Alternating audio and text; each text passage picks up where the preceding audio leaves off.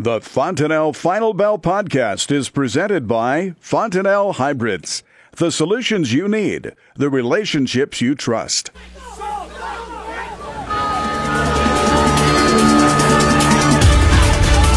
It's time for the Fontanelle Final Bell on the Rural Radio Network. I'm Clay Patton. Joining us to talk the trade today, Zane Abner of Tredas.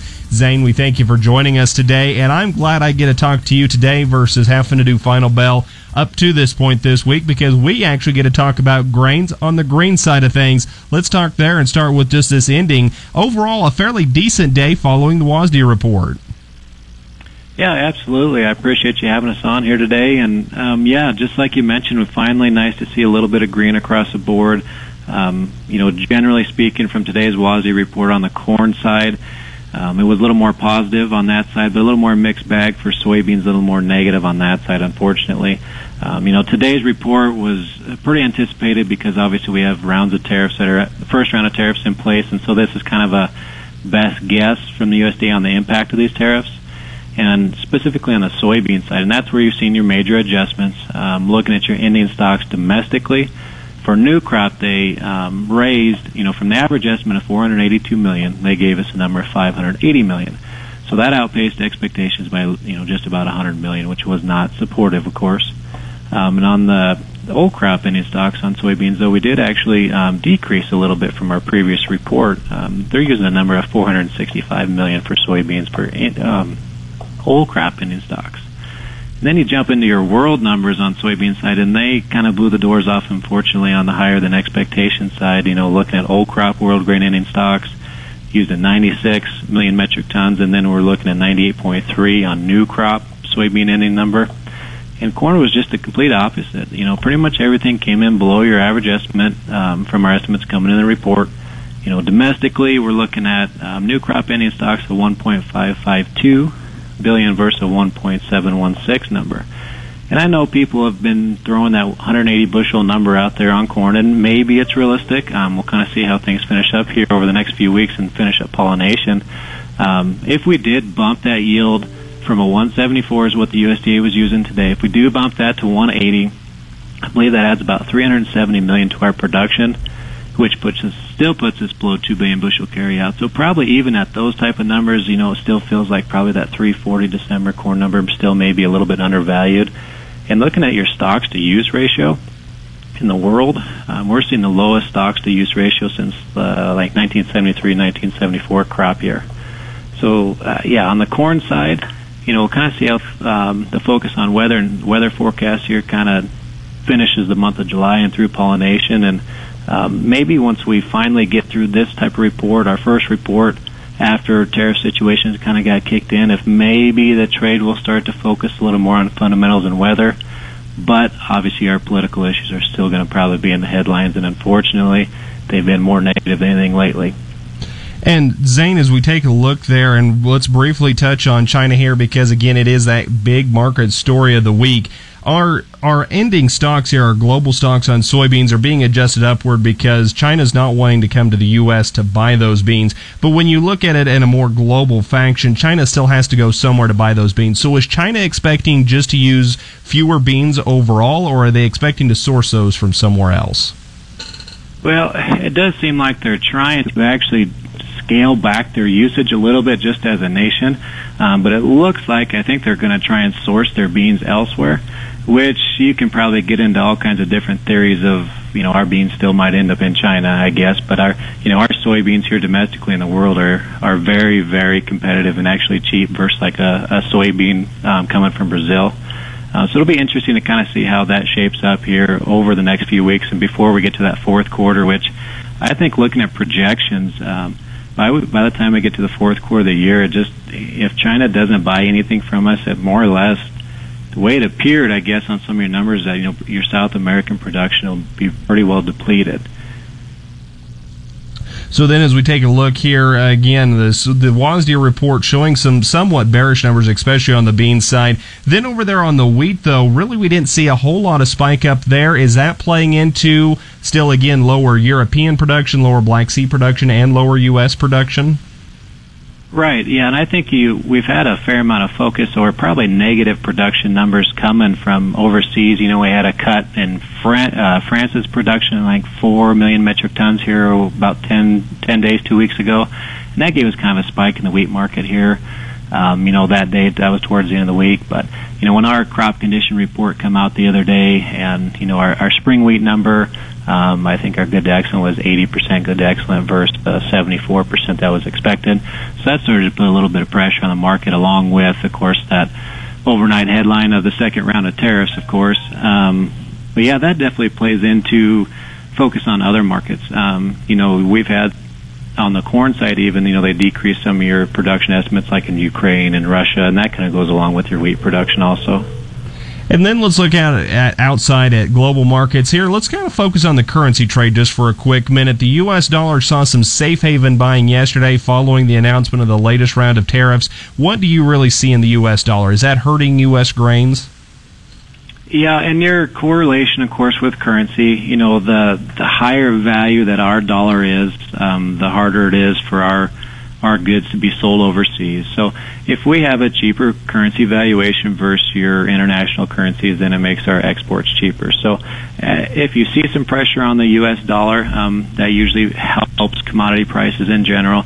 As you see a rise in the U.S. dollar, then it usually has a negative correlation. It just makes our exports a little more expensive in the world. Again, we're talking with Zane Abner of Tredas here on the Fontanelle Final Bell. And on our first segment, we've discussed the WASDE. Again, a report that while some deemed some of these stockpiles somewhat bearish, we've actually seen a little bit of a turnaround and more green in our ending grains, as well corn and soybean yield not being adjusted up from the USDA June WASDE report. Now, that is very typical of the USDA to do that, but some are wondering what happens if they do bump up that corn yield. Coming up in the next segment, we still talk a little bit more outside markets as well as cattle and hog and a risk management strategy. This is the Fontanelle Final Bell on the Rural.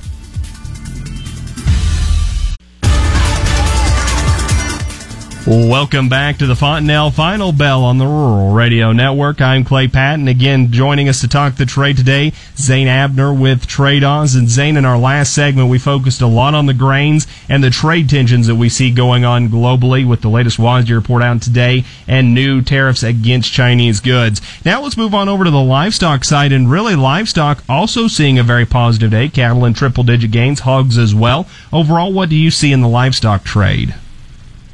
You know, right now um, we had a big washout yesterday. It's kind of across the board on a fair amount of different commodity sectors. You know, just kind of a fear of you know on on the meat side of that we're just going to have a a lot more pounds here to absorb domestically. But you also on the on the packer side of it, we still got positive margins. Um, you know, looking at cash versus your board. You know, last week um, we're trading 112 to 114 cash, and you know your board was settling in that 106 to 107 range. So so for the for the middle of July, we're seeing very positive basis cash market. So as a hedger, that's an, a very very awesome added benefit there. And even even as a producer that's open, you know the Packers um, have a fair amount of money still locked in as far as good positive margins. So they're passing some of that along to our feedlots, you know, in the form of positive basis. You know, yesterday the big thought again was just fear of demand and loss of markets. You know, so far, I guess, you know, things have still been kind of, the demand side has still kind of been there.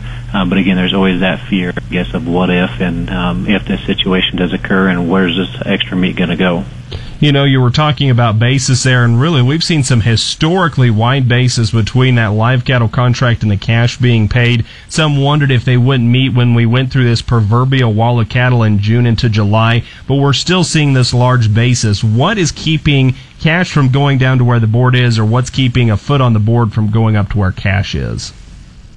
Right. I, again, I think it's a kind of a situation of uh, I don't know. Our demand has, has been there, um, you know, and the beef is moving.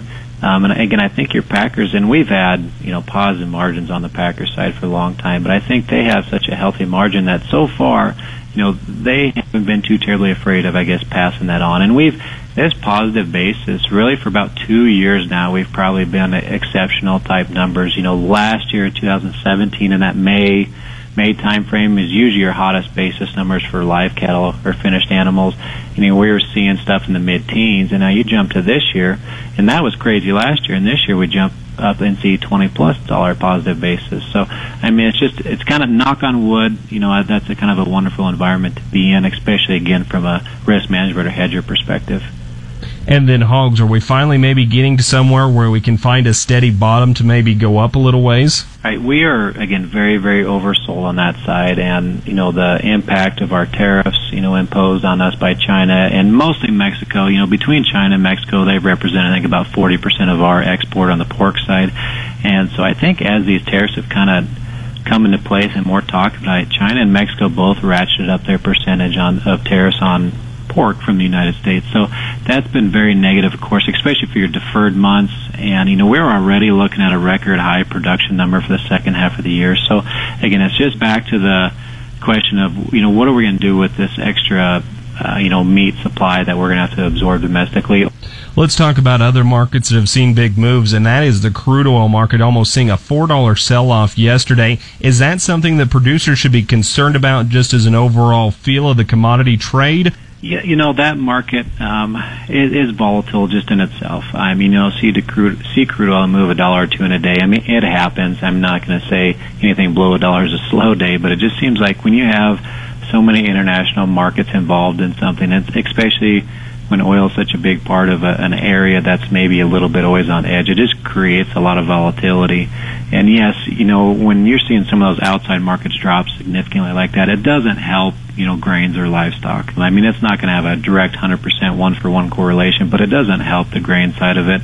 And then, Zane, final question from a risk management perspective is this again a hold and wait time for producers, or is this one to be actively engaged, watching, and maybe putting a plan together? You know, from a grain standpoint, we're, we've kind of moved outside of soybeans, you know, corn usually once you hit the first of July, um, you should have a majority of your your corn forward sold or protected in some fashion or form.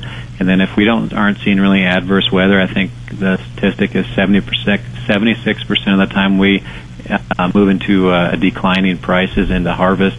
Um, on the soybean side, though, seasonally, um, you know, July, August still represent opportunities just because they're you know a little different growing stages in corn. So, you know, if something were to happen on the political side, um, you know, we, we could see a quick rebound. Obviously, with the political environment that we're in, it's just a different year. Um, I think right now, probably what you're going to focus in focus on is on your open bushels that you are probably in a sit and wait, especially if you have storage. You know, if you don't have storage and you have some bushels that are open going into harvest, it may be a situation where you look at some type of reownership. Um, you know, you might be even go out to July of 19 and look some look at some values and some options to have something out there in place for that grain that you may have to let let go at harvest at not so whippy prices. That's Zane Abner joining us talking the trade today. Zane with Tredas. If you'd like more information, visit gotredas.com. This has been the Fontanelle Final Bell on the Rural Radio Network.